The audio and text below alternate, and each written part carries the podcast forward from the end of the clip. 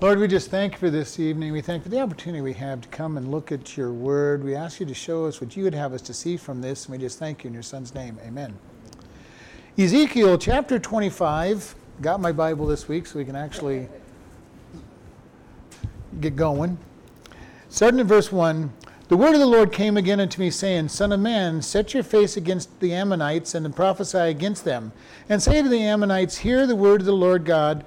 Thus saith the Lord God, Because you said, Aha, against my sanctuary when it was profaned, and against the land of Israel when it was desolate, and because and against the house of Judah when they went into captivity, behold, therefore I will deliver you to them, to the men of the east for possession, that they shall set their palaces in you and make their dwellings in you, and they shall eat your fruit and they shall drink your milk, and I will make Rabbah a stable for camels and the Ammonites a crouching place for flocks, and you shall know that I am the Lord your God.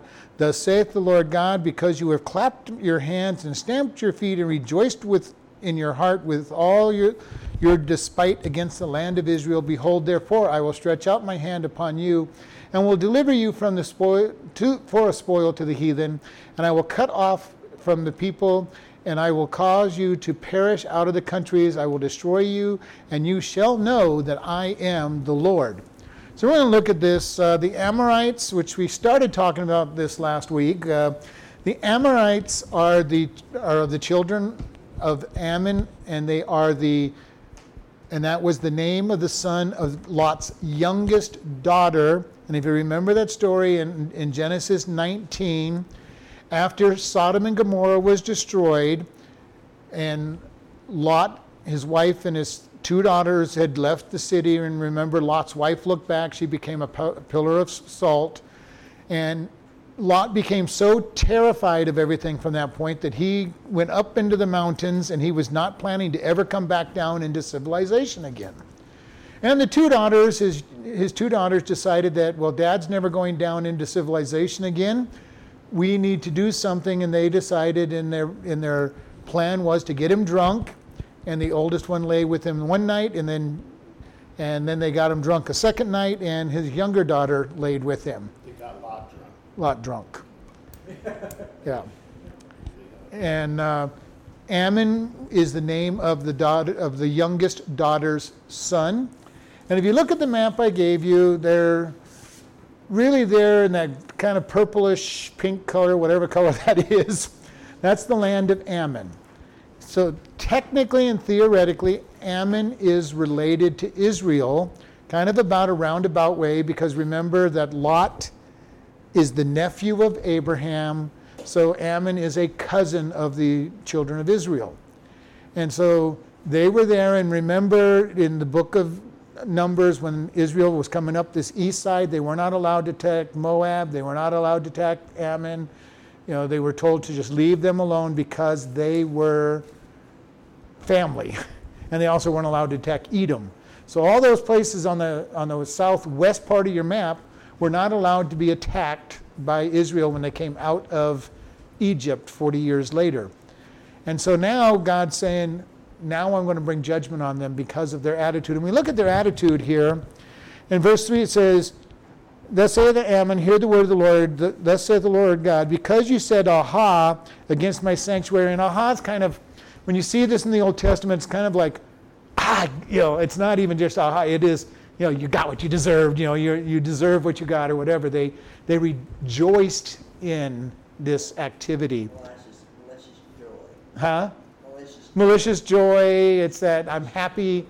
And this is something we have to be careful of as ourselves is we do not want to take pleasure and joy in somebody else's discomfort, even if they deserve it. We really, even if they deserve it, our heart as Christians should really be more broken when somebody suffers. Even if they're deserving it, you know, this person's been a really bad person, they deserve it. Our heart should be somewhat broken. It shouldn't be, oh, great, look, about time they got what they got, you know, deserved. And here Ammon is, you know, number one, Israel didn't necessarily deserve it, but you know, God is saying, you, you rejoiced in my the harming of my, my people. And what did they say this about? His sanctuary when it was profaned. God's sanctuary was destroyed by Nebuchadnezzar. All right, and this is right this time. We're right at this time where these people are going into captivity, and his his sanctuary has been number one. It's been profaned many times over the years. The Jews have even profaned the sanctuary. And if you've read, if you read uh, the books of First Kings, Second Kings, First Chronicles, Second Chronicles, it's all about the history of Israel. There are many times when some of these good kings would come to power and they would spend months cleaning the garbage out of the out of the tabernacle, out of the temple, because it had been in disuse, and it became a junk collection place. Not a junkyard necessarily, but they just piled all the junk and refuse and. You know, th- this chair's broken, this table's broken. We don't really want to get rid of it. We're gonna we're gonna fix it someday and just stuff it in the stuff it in the temple. And there was many times when his the temple was profaned, where people were gotten so evil that they weren't using the temple, especially not for worshiping God, but you're kind of using it for junk. It's kind of like if you go into Europe and throughout Europe right now, many of the great cathedrals and, and churches are either laying idle or they've been sold off and no longer being used as churches. And it's kind of a sad thing when you look at it. Churches like uh, the, the cathedral that Charles Spurgeon preached in, drawing tens of thousands of people into his services are sitting there with nobody in it on a Sunday.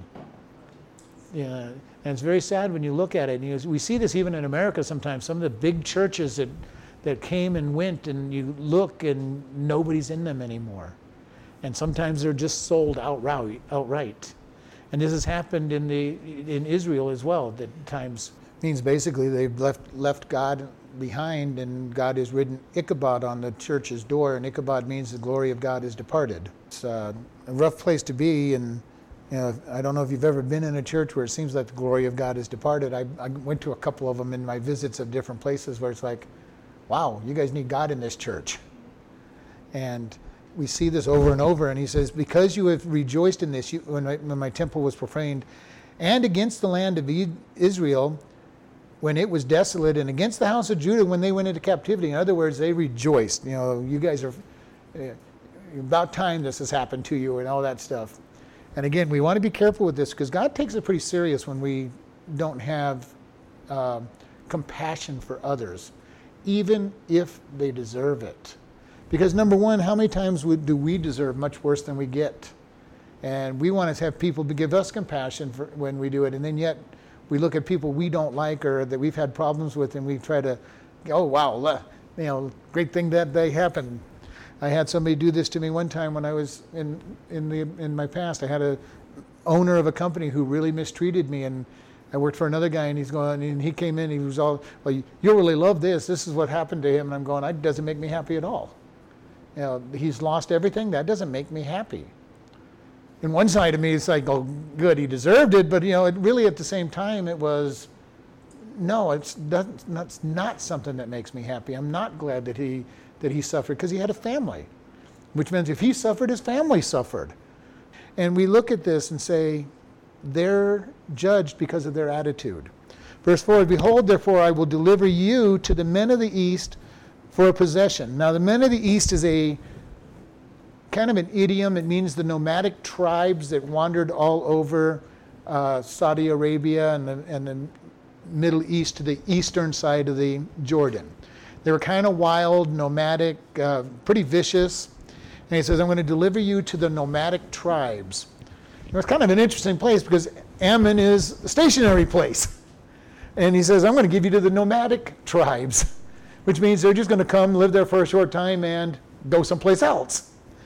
And he says, you're going to be their possession. They shall set their palaces in you, and in their dwellings in you they shall eat your fruit and they shall drink your milk.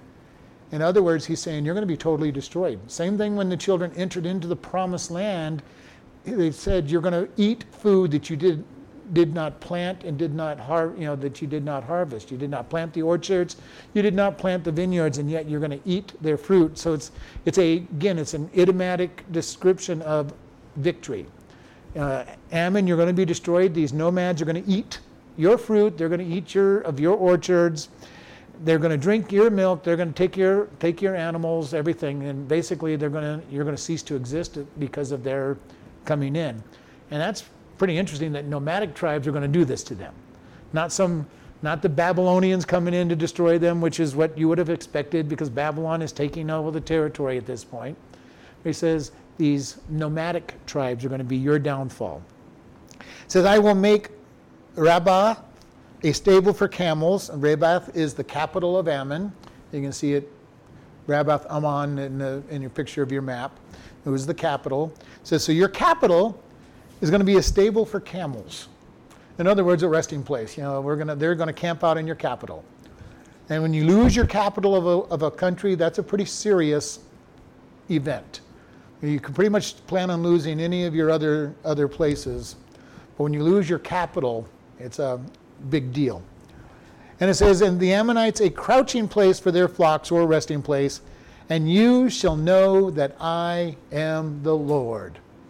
You know, God says this over and over in Ezekiel. It goes, You all have been making fun of my people. You've been rejoicing in their downfall.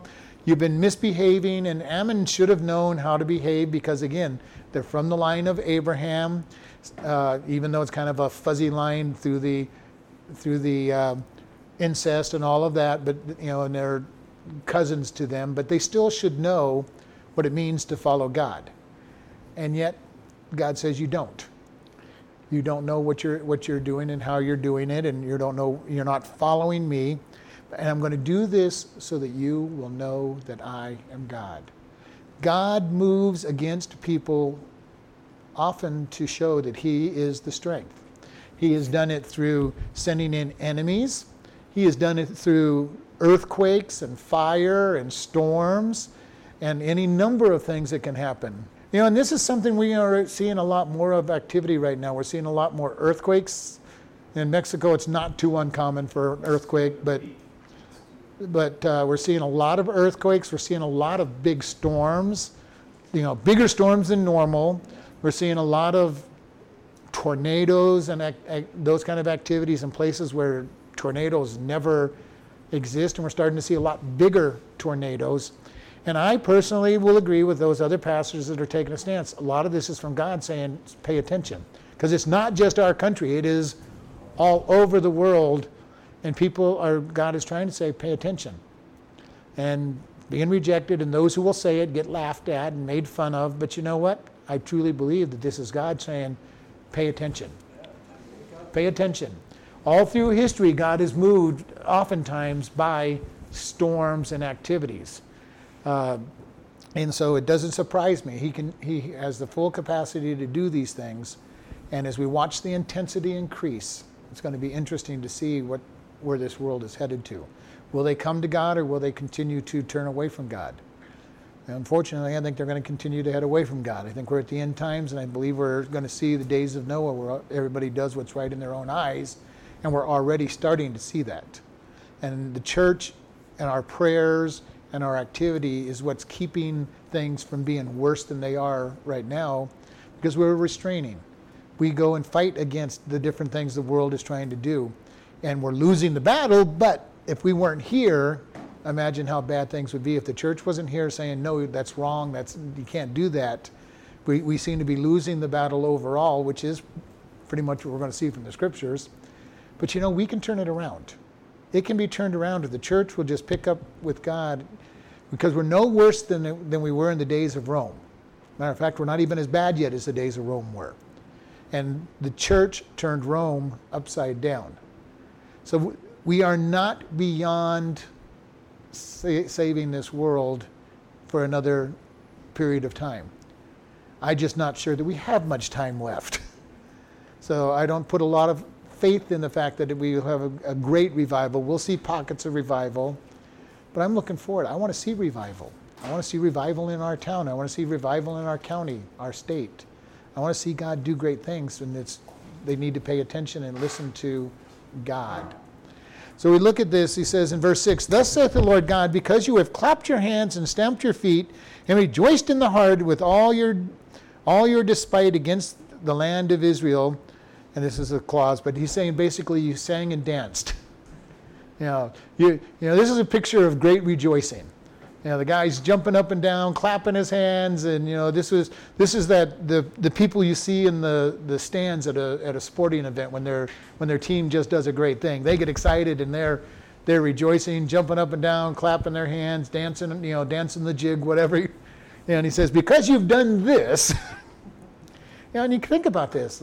How strange would that be that they're that excited that Israel has suffered a little bit? Yeah, but they gotta have relatives there.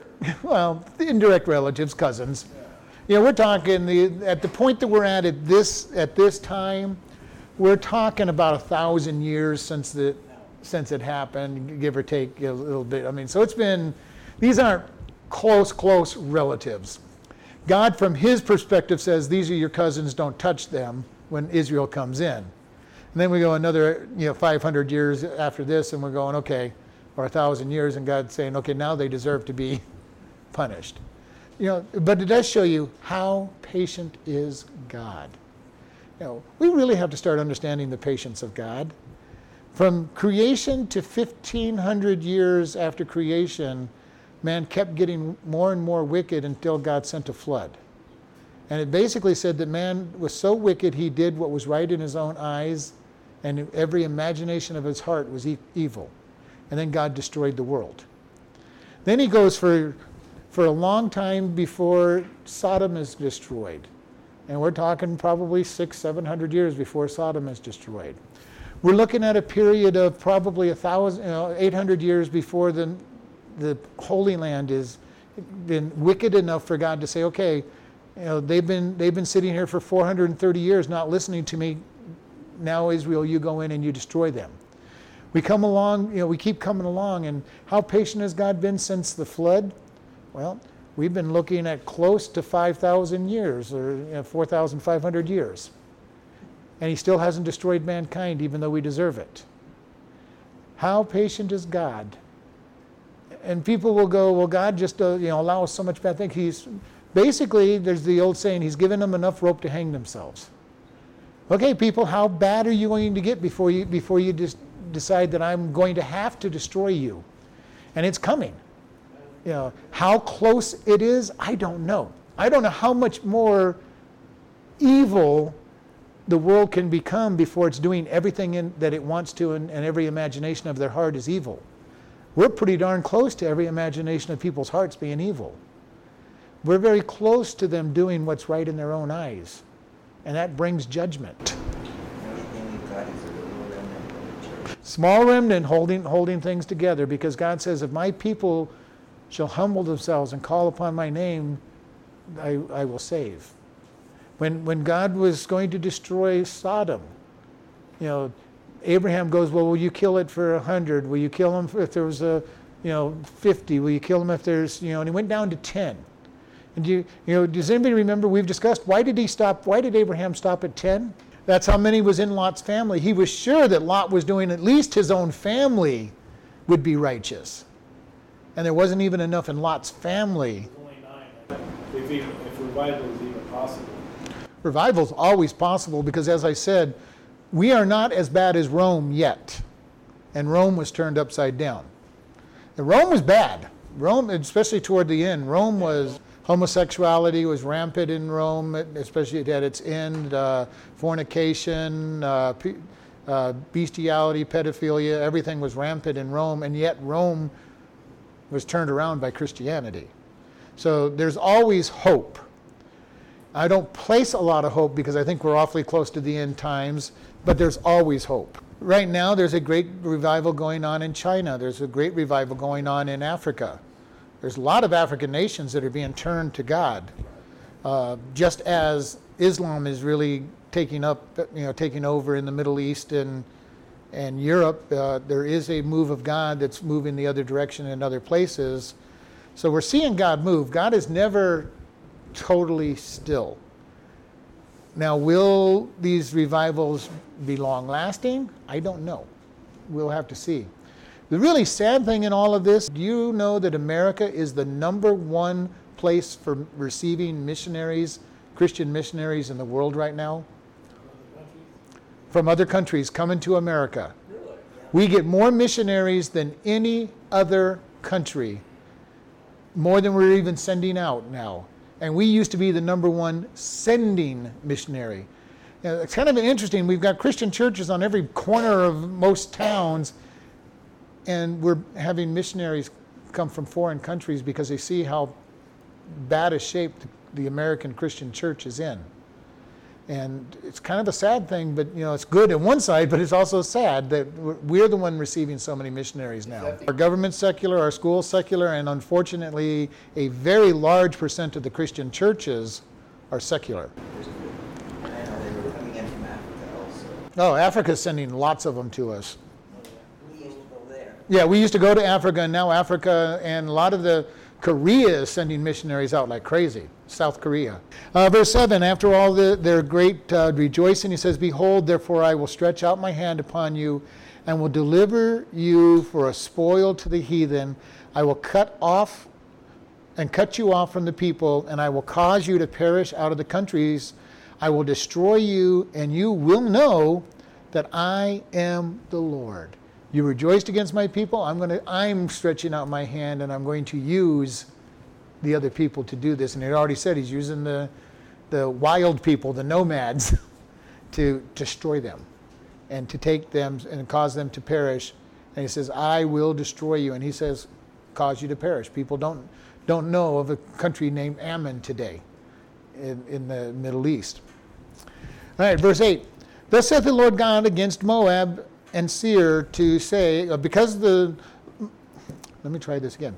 Thus saith the Lord God, because that Moab and Seir do say, Behold, the house of Judah is like unto the heathen, therefore, behold, I will open the side of Moab from the cities, from his cities which are on his frontiers, the glory of the country, Beth Jeshimoth, Bethel, uh, Baal Meon, Giraithamam, to the men of the east with the Ammonites, and I will give them in possession that are that the Ammonites may not be remembered among the nations. I will execute judgment upon Moab, and they shall know that I am the Lord God.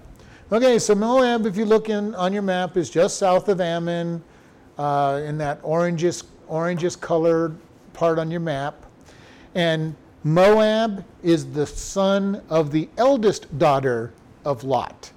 Okay, and she was the one that got conceived first, and she gave birth to Moab. So again, this is a cousin people to Israel.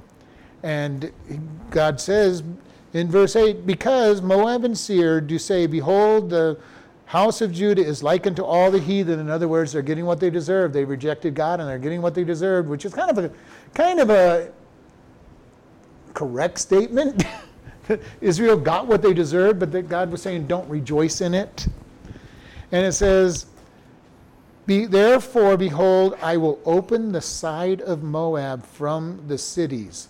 And we picture this. This is a very strong picture. He says, opening their side, cutting them open, exposing them. You know, if you want to, if you were have your side split, you would be in a lot of pain. Number one, and a lot of infection, and you would be open. And, and it's a very strong side. He says, I'm going to open your side to the enemies from his cities, which are your frontiers. And he gives three major cities of their day. None of them show up on our on our map. Let's see.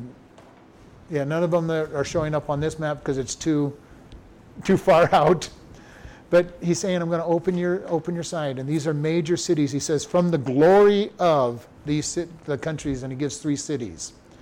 And you know, one of them literally means the house of destruction, and the other one means the Lord of the Lord of habitation. And so he says, you know, I'm going to open you up. These guys that think they're important, these big cities, I'm going to take your cities out. And he says, I will execute judgment in, upon Moab, and they shall know that I am the Lord your God. Okay? Again, he's saying, I'm going to show you that I'm God. And this is, we've, we've talked about this many times. This seems to be one of Ezekiel, anyways, favorite sto- statements. And you will know that I am the Lord your God. And Ezekiel is a prophet that talks a lot about destruction. And he's also going to talk a little bit about the end times for Israel and the world. You know, but he is a very apocalyptic uh, prophet, he's talking about judgment. He, he's going to be talking here in a couple chapters about Tyre. And in the middle of the discussion of Tyre, he starts talking about Satan. And we'll get to this. One of our, he's one of our ones that we know a lot about Satan from because he does quite a bit of talking about Satan and the fall of Satan. So when we get there, we'll bring that, we'll bring that out. And we'll do a little bit of study about Satan. Pretty much everything he's saying is still coming from the Lord. It's not nothing Well, anything written in the scriptures is coming from God through, through the individual that writes it. Right. But when we read in the scripture, God speaks to them and they end up putting their little flavor, their little twist on, on what it is, which is why sometimes you look at it and you say, this person wrote this because it isn't that their mind went totally out, out to lunch when God gave them, gave them what to write. Uh, I've shared this when you're, when you're sharing the gospel with somebody or you're, you're, you're uh, witnessing. Sometimes you kind of step back and you realize you're not the one really talking. God is speaking through you, but it's still your words, it's your language, it's, it's pretty much what you would say, usually only better, at least in my case. They were, they were prophets. A prophet means literally one who speaks for God. So they were taught how to read the scriptures, they were taught to listen to God. And it's the same thing with pastors. You hear pastors, and every pastor is slightly different, but you still hear God's word being spoken from them. Not, not scripture necessarily, but You should, hear, if they're a good pastor, you're hearing God's word, even though you're hearing it with their words, their language, their, their, spin may not be quite the right word, but I'm trying to get the right attitude, and it's hard to, hard. I don't totally disappear just because God speaks through me. Okay. My personality will still come through. The words that I would use are most likely going to be what is being used. It'll just be a better version of anything that I can come up with because God is speaking, speaking. Same thing with these prophets. Did every single word that they ever spoke get written in the, into the Bible? Absolutely not. Just certain portions of what they've said got put in. Paul, all those letters we have from Paul. You know, you read a letter from Paul and you go, that's a letter from Paul. You know, there's only a handful that don't really seem to be Pauline letters, but you go, oh, okay, look at this language, look at the construction, look on the look at the very poor grammar with the run-on sentences that Paul uses. You know, where he'll write 12, 12 uh, what we have verses, you know, 12 verses, and it'll all be one sentence. He's- very hard to teach from at times because you, you'd like to go to an end of a sentence. You go, I just can't go to the end of the sentence and be able to talk about this because the end of the sentence is three pages from now hard to understand because of his personality came through whereas you read somebody like peter a fisherman. Nothing no, not taken away from what he says but it's a much simpler language that he uses. John the youngest of them uses very simple language which is why a lot of people like the writings of john. Very simple easy to, to follow he went with uh, Paul, Paul and Barnabas on the first journey, and he, he, le- he left during the first journey. And when they got ready to go on the second journey, Barnabas wanted to take Mark, and Paul said, Absolutely not. I'm not taking that loser with me. Basically, is exactly what he said. And Barnabas is going to say, Well, I- he deserves a second chance. So Barnabas went with Mark, and Paul took Silas. So we ended up with two teams. And then later on, Paul finally forgave Mark and said he was really worth, you know, he was really worth it. he redeemed himself. He redeemed himself and you know and did things that Paul was willing to say, okay, We never out within the Bible what it was that he, uh, I mean, we we never really talked about typical new Christian, young Christian, uh, you know, things get really hard. I'm going to go run away from what God's asking me to do. And so Paul said, no, I'm not taking him because he ran away once. So what's it, you know, when we hit the next hard spot, what's he going to do? Run, run. You know, Paul's going, I, you know, Paul would probably be saying, you know, hey, I've been stoned, I've been beat, you know, and he, he ran away from all of this stuff. I don't want to, I don't want him with us. He had a legitimate beef. He had what he considered a legitimate beef. He going, you know, he's a loser. He ran off on me. I'm not. I'm not giving him another chance to run off with from me in the middle of a. You know, how can you trust him again? And, and Barnabas, uh, who his name was Son of Encouragement, said, "I think I think we're going to take him, Saul. I took my chances with you, and look how you worked out. I think I wanted. I think we should give him a chance." And it was so severe that they just actually that Barnabas and Paul split. And God says, you know, all things work together for good. So what came out of this? Two missionary teams. Now, it probably should have still been better with one, with, the, with them going out, but God used Paul's obstinance I wonder how much that happens in a modern setting. all the time. Sometimes when you see a church split, it's a terrible thing because uh, it's, it breaks, it breaks up a good church and, and makes people take sides. And usually, the side that breaks off that are attacking the pastor, they start a church, and you watch those churches and they keep splitting. They started for the wrong reason because they broke off by not being able to support a pastor, and then they never support a pastor thereafter, and it's usually the same guy that instigates the, the breaking of the church. Is there times for churches to split into two churches and grow? Sometimes, yes.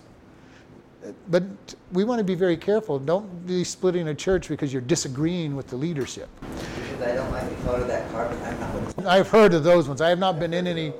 I don't like the color. You guys decided to paint the outside of the church, and the next thing you know, the church is splitting. Now, those are really silly, but you know, it's even sillier is sometimes we break the split churches over doctrinal issues that have real no that really have no bearing.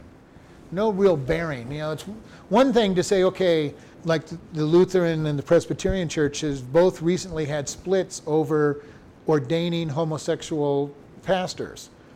Now, there's a reason to split away from your denomination when you're going to go against the Bible. It's time to pull pull out of that, and they and they've pulled out and started their own their own groups. There is time when you say I can't support that decision, but even when that happens, what you want to do is just say, okay, I, God, where you know, where am I going to church now? And just leave that church quietly. And I've heard people well, what about the bad teaching? I go, well, God will take everybody that he's that's his followers out of a church with bad teaching, and they'll be left with what they deserve. Those who don't care about God's word. And God will write Ichabod over the door of the church and it'll die. But you know, we don't need to be going against it because when God deals with authority, he puts authority in and he says, This is my authority. In the book of Jude, when was combating with Lucifer or Satan over the body of Jesus, says, The Lord rebuke you. He did not even take authority now that Lucifer is no longer the archangel, but even he would not say, By the power of my position, I, I go against you. Because he knows that Lucifer was in that position. And as far as God's concerned, when you, even if you don't deserve it, you're still, because why? That leader will answer for all their decisions and why they took people the wrong direction. God told me to do this, the Lord rebukes you and took the body away. So instead of saying, I rebuke you, he said the Lord. Right, even though his position now was in that. David, when he was anointed king, would not go against Saul because Saul was the anointed king, even though David was anointed. David, David, in one sense, had every right, humanly speaking, to gather up an army and, and attack Saul and take Saul out of the picture, but he goes, No, God anointed him. Until God takes him out of the picture, I'm not going to do any more than defend himself. Which he went to battle, lots of battles with Saul, but they were all him defending. And David, David was the leader. David had the right and could have taken Saul out completely at any time. David was a better general, better leader, had more people that supported him, and could have taken Saul out at any time. And yet he would not, because he's saying God anointed him. He's the leader until God takes him out. He ways, many took chances. Oh, he had many chances too. He gave us We're leave. not even, we're not even close to that these days. Most people do not have that much respect for the for the authority of that God has put in their place. Whenever I read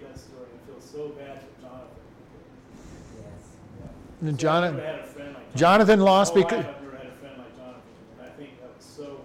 and Jonathan was willing to give up his position for David.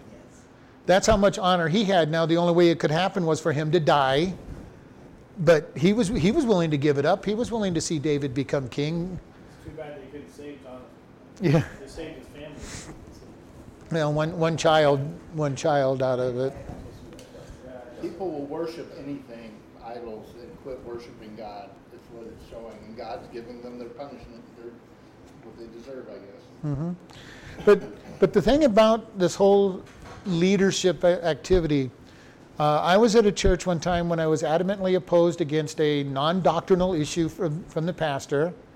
And God convicted me one time. It was a Baptist church, so we had a business meeting, and I stood up and I very strongly went against what he was trying to do. I represented, actually represented about 40 to 45% of the church. But God convicted me so bad that I had to go to the pastor later on and I had to go, you know what, I am sorry that I s- stood up and said these things. Oh, but it's your right as a, as a member of this church. I go, no, you don't understand. God says, do not touch God's anointed. I go, between you and me, you are wrong.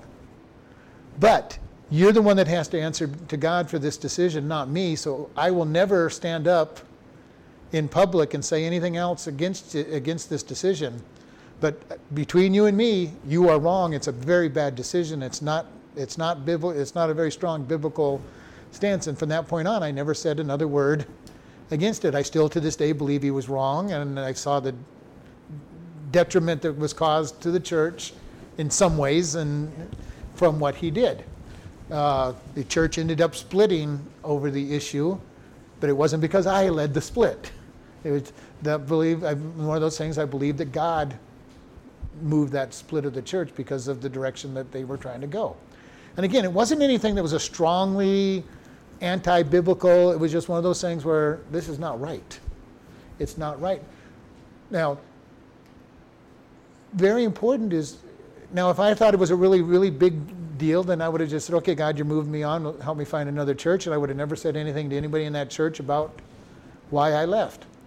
I left another church because of certain things that I saw going on. And I had one guy come up, Why did you leave the church? I go, God led me away. He goes, Well, you can tell me I'm a friend. I go, Show me that in the Bible. You show me where I should be able to tell you why I started going to another church just because you're a friend, and we'll talk.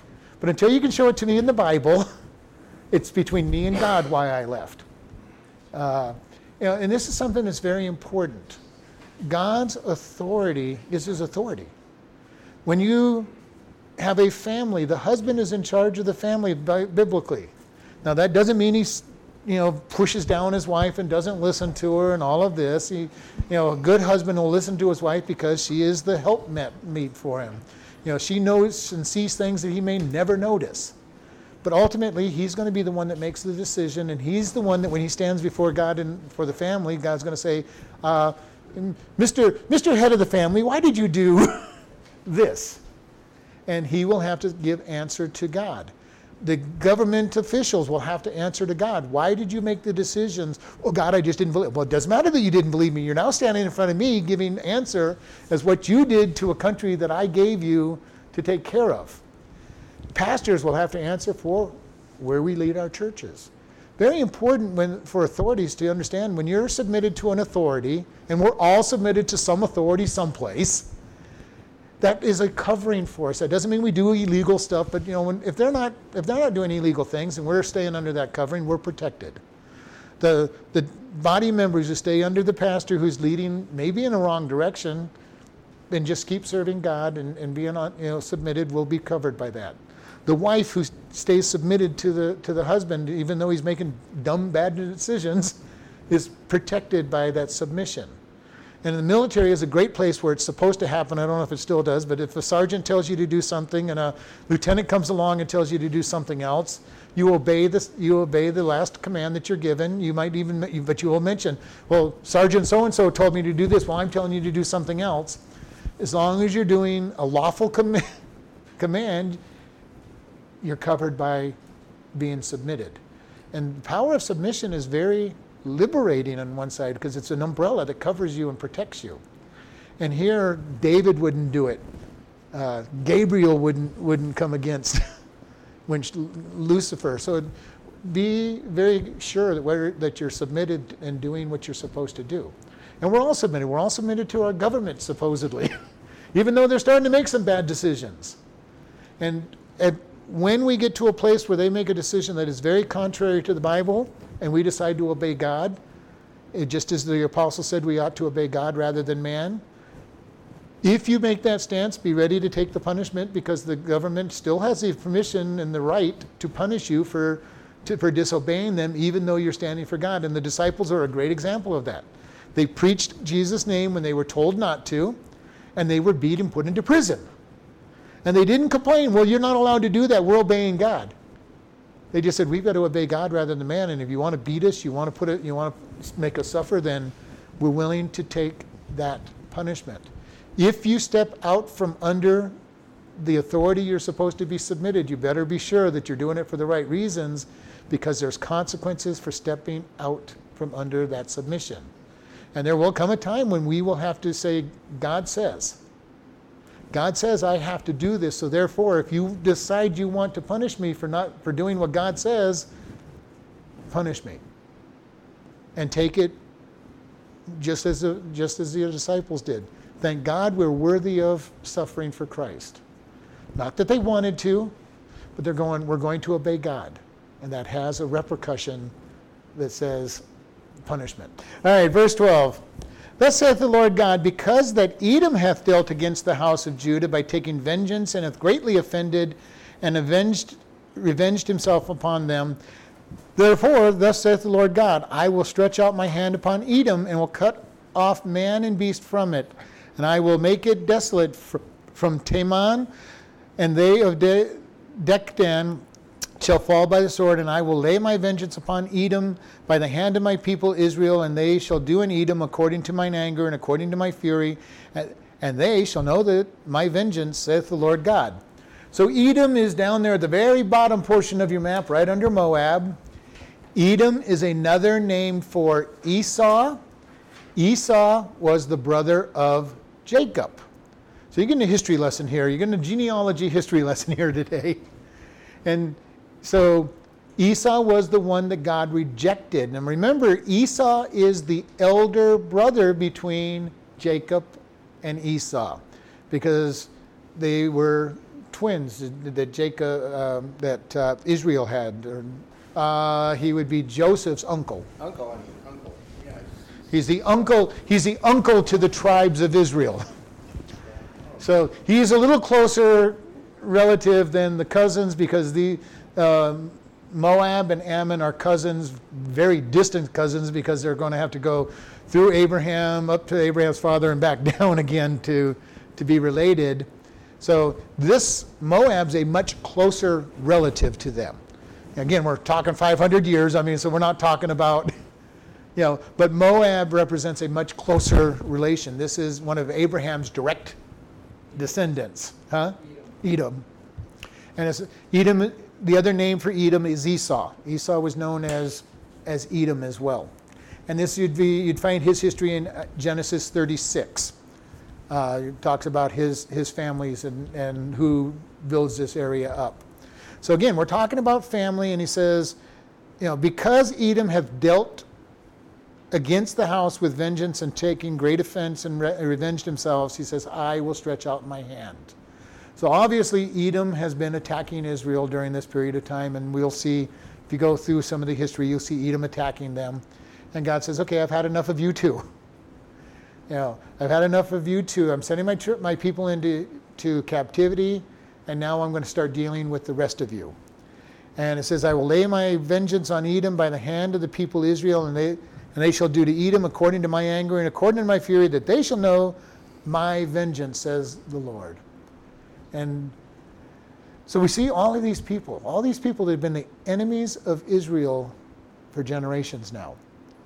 During, during that period when they were going in, they weren't allowed to touch these three nations, but these three nations rewarded that, that kindness by being the a thorn in the flesh to Israel. They kept attacking them, they kept harassing their borders. Verse 15 Therefore, thus saith the Lord God, because the Philistines have dealt by revenge and have taken revenge and with despiteful heart to destroy it for the old hatred. Therefore, thus saith the Lord God Behold, I will stretch out my hand upon the Philistines, I will cut off the Cherishim Thims and destroy the remnant of the seacoast.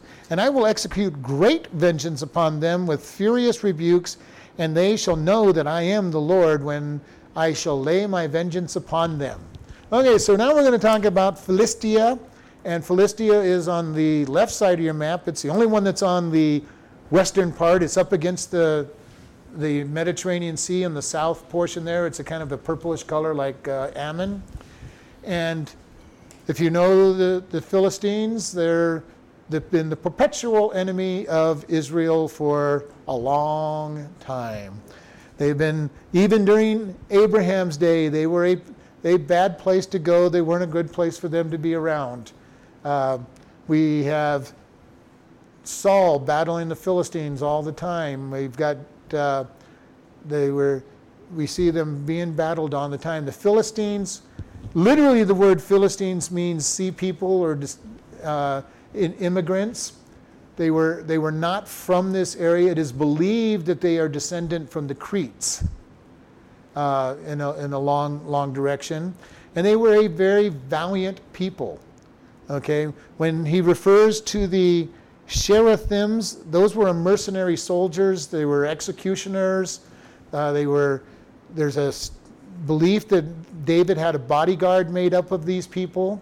Can't imagine him having Philistines in his bodyguard, but that's what some people believe. They were seagoing people. They were very, very at home in the sea, almost as almost as much as the Phoenicians, which are to the northern part of this map that we see on the on the Mediterranean. So they were very much at home on the sea. They were very militant. They were very uh, warlike. And they're always fighting against Israel. Through David's time, through the, through the uh, judges' times, the, the Philistines show up frequently. And uh, he says, Because you have dealt with revenge and taken vengeance with a despiteful heart, and other, to destroy the old, it for the old hatred, you know, they were constantly at battle with with Israel. And very violent, very strong in their battles. And it says in verse 17, I will greatly execute vengeance upon you with a furious rebukes, and they shall know that I am the Lord when I shall lay my vengeance upon them. So, kind of going fast on some of these people because it's pretty much the same thing. You guys made life difficult for Israel. Now I am tired of it and I'm going to deal with you. You, you harmed my people. Abraham was told that those that curse you will be cursed. Those who bless you will be cursed, uh, blessed. All these nations basically were cursing Israel, and God says, "Okay, I've had it. I'm, I'm dealing with my people because of their disobedience, but now I'm going to deal with you the way I promised Abraham I would. If you curse Abraham and his descendants, I will curse you." And even to this day, when people do things that hurt Israel, nations do things that hurt Israel, they receive bad things in retaliation. And there's many people that have tracked down things that the United States has done to hurt Israel and then looked, you know, and six months later, a year later, two years later, this happened in America. And it is still true. You bless Israel, you get blessed. You curse Israel, you get cursed. God is not done with the nation of Israel. Don't ever listen to any teacher out there that says God has rejected Israel because they rejected Jesus and put the church in their place. That is not true. It is true that for almost 2,000 years, God has been dealing with the church and Israel has been put on the back burner. But Israel is in their country again. They're starting to bring their people home and the world is starting to go against Israel and puts us at the end time. Israel is the timepiece of all of the future future activities that are going to happen in this in our eschatology, which means study of end times. Israel is the center of it. And Israel is going to build the third te- the temple again. They're going to start sacrifices. They will during the millennial kingdom be the headquarters and where the world is ruled out of. They have a great place still to go. It is the place where the 144 uh, missionaries at the end day will be chosen out of, and they will go and evangelize the, the world for the Messiah. They, they will be the center. All attention will be focused on them. And it's amazing for little tiny country that it is, how much attention is focused on them today, and we're not at the end times yet. How many laws and, and rebukes has the UN given against Israel? The only true democracy in the Middle East, the only true stable country in the Middle East, and yet they have hundreds of resolutions against them because Satan is trying to destroy them. Why is he trying to destroy Israel? And we've gone over this. If he can destroy Israel, then he stops the prophecies of God from being fulfilled. So Satan is very active in trying to destroy Israel. He can't destroy it. God's not going to let it happen, but he's been trying. He's been trying to do it forever. Hitler and all these other different people that tried to wipe out the Jews. In the Middle, Middle Ages, people trying to wipe out the Jews. Uh, you know, since Jesus Christ, he's been trying to wipe them out so that he can stop the prophecies. Before Jesus was born, he, Satan was trying to, to kill Israel off because then he could stop the Messiah from being born. Okay?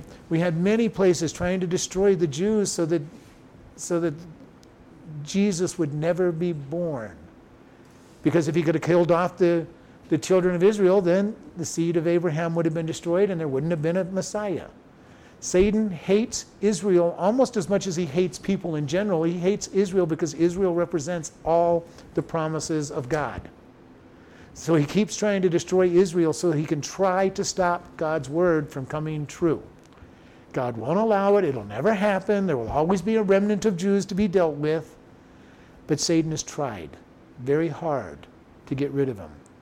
And so we see this over and over again. And when God moves to defend his people, he moves harshly.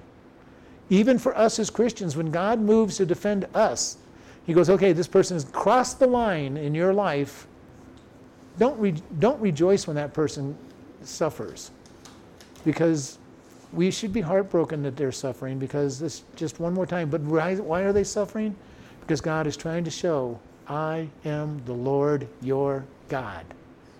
You know, even though you're not recognizing me, I am your Lord. Our country has fallen so far away from God that God is going to shake this country up pretty quick. Whether it's from a foreign invasion, but there'll be a lot of other stuff first. And I believe much of the storms that we're going through, much of the upheaval we're going through, is God saying, I am the Lord your God. Are you going to follow me? This is where your wrong decisions are leading the violence that we're seeing in our, in our cities because people are making the wrong decisions that aren't godly on both sides. You know, Trump got a lot of flack for it, but both sides of these issues are wrong. Neither one are dealing godly with the other, with the other side, and we're seeing great violence. And it's only going to escalate until people decide to see God in the midst of it and quit trying to do things their way and let God be victorious and let God be the one that brings the people together. Because only God can bring two opposing sides together, and, and, because you have to be willing to give up your rights. And when both sides are willing to give up their rights, you end up getting what you want in the long run in most cases. You get peace. But you both get ready to say, I want, I want it what God wants. Not peace that says, okay, I lost everything. This is the problem with compromise. I hate compromises. Because in compromise, no, nobody wins you both lose. Okay, you go, well, I won here. No, but you lost here, here, and here. I am a firm believer that when God brings you in, you all win. You all win because God will bring what's most important to each person, and you will win the most important things, and you'll concentrate on, on what was won, not what was, not the little things you had to give up. And my problem solving in all my lifetime in, in business has been, I want everybody to win. I don't want anybody. I don't want anybody thinking they lost. They, they, they walked away compromised. I okay. I didn't get. I didn't get. You're not going to get everything, but you should get enough that you feel happy that you've won. So I, I've always hated the word compromise, and God says Israel's going to win. His people are going to win because He's going to make sure that they win.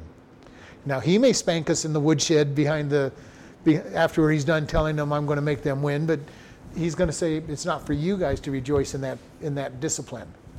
Uh, my my dad had a real big thing. If if any of us kids got happy that somebody else got punished, they got punished as well. you know, uh, and taught me some lessons. You don't rejoice in somebody else's misfortune, even if they deserve it. You do not rejoice in their misfortune. You want to show grace and mercy to them. All right, let's close in prayer.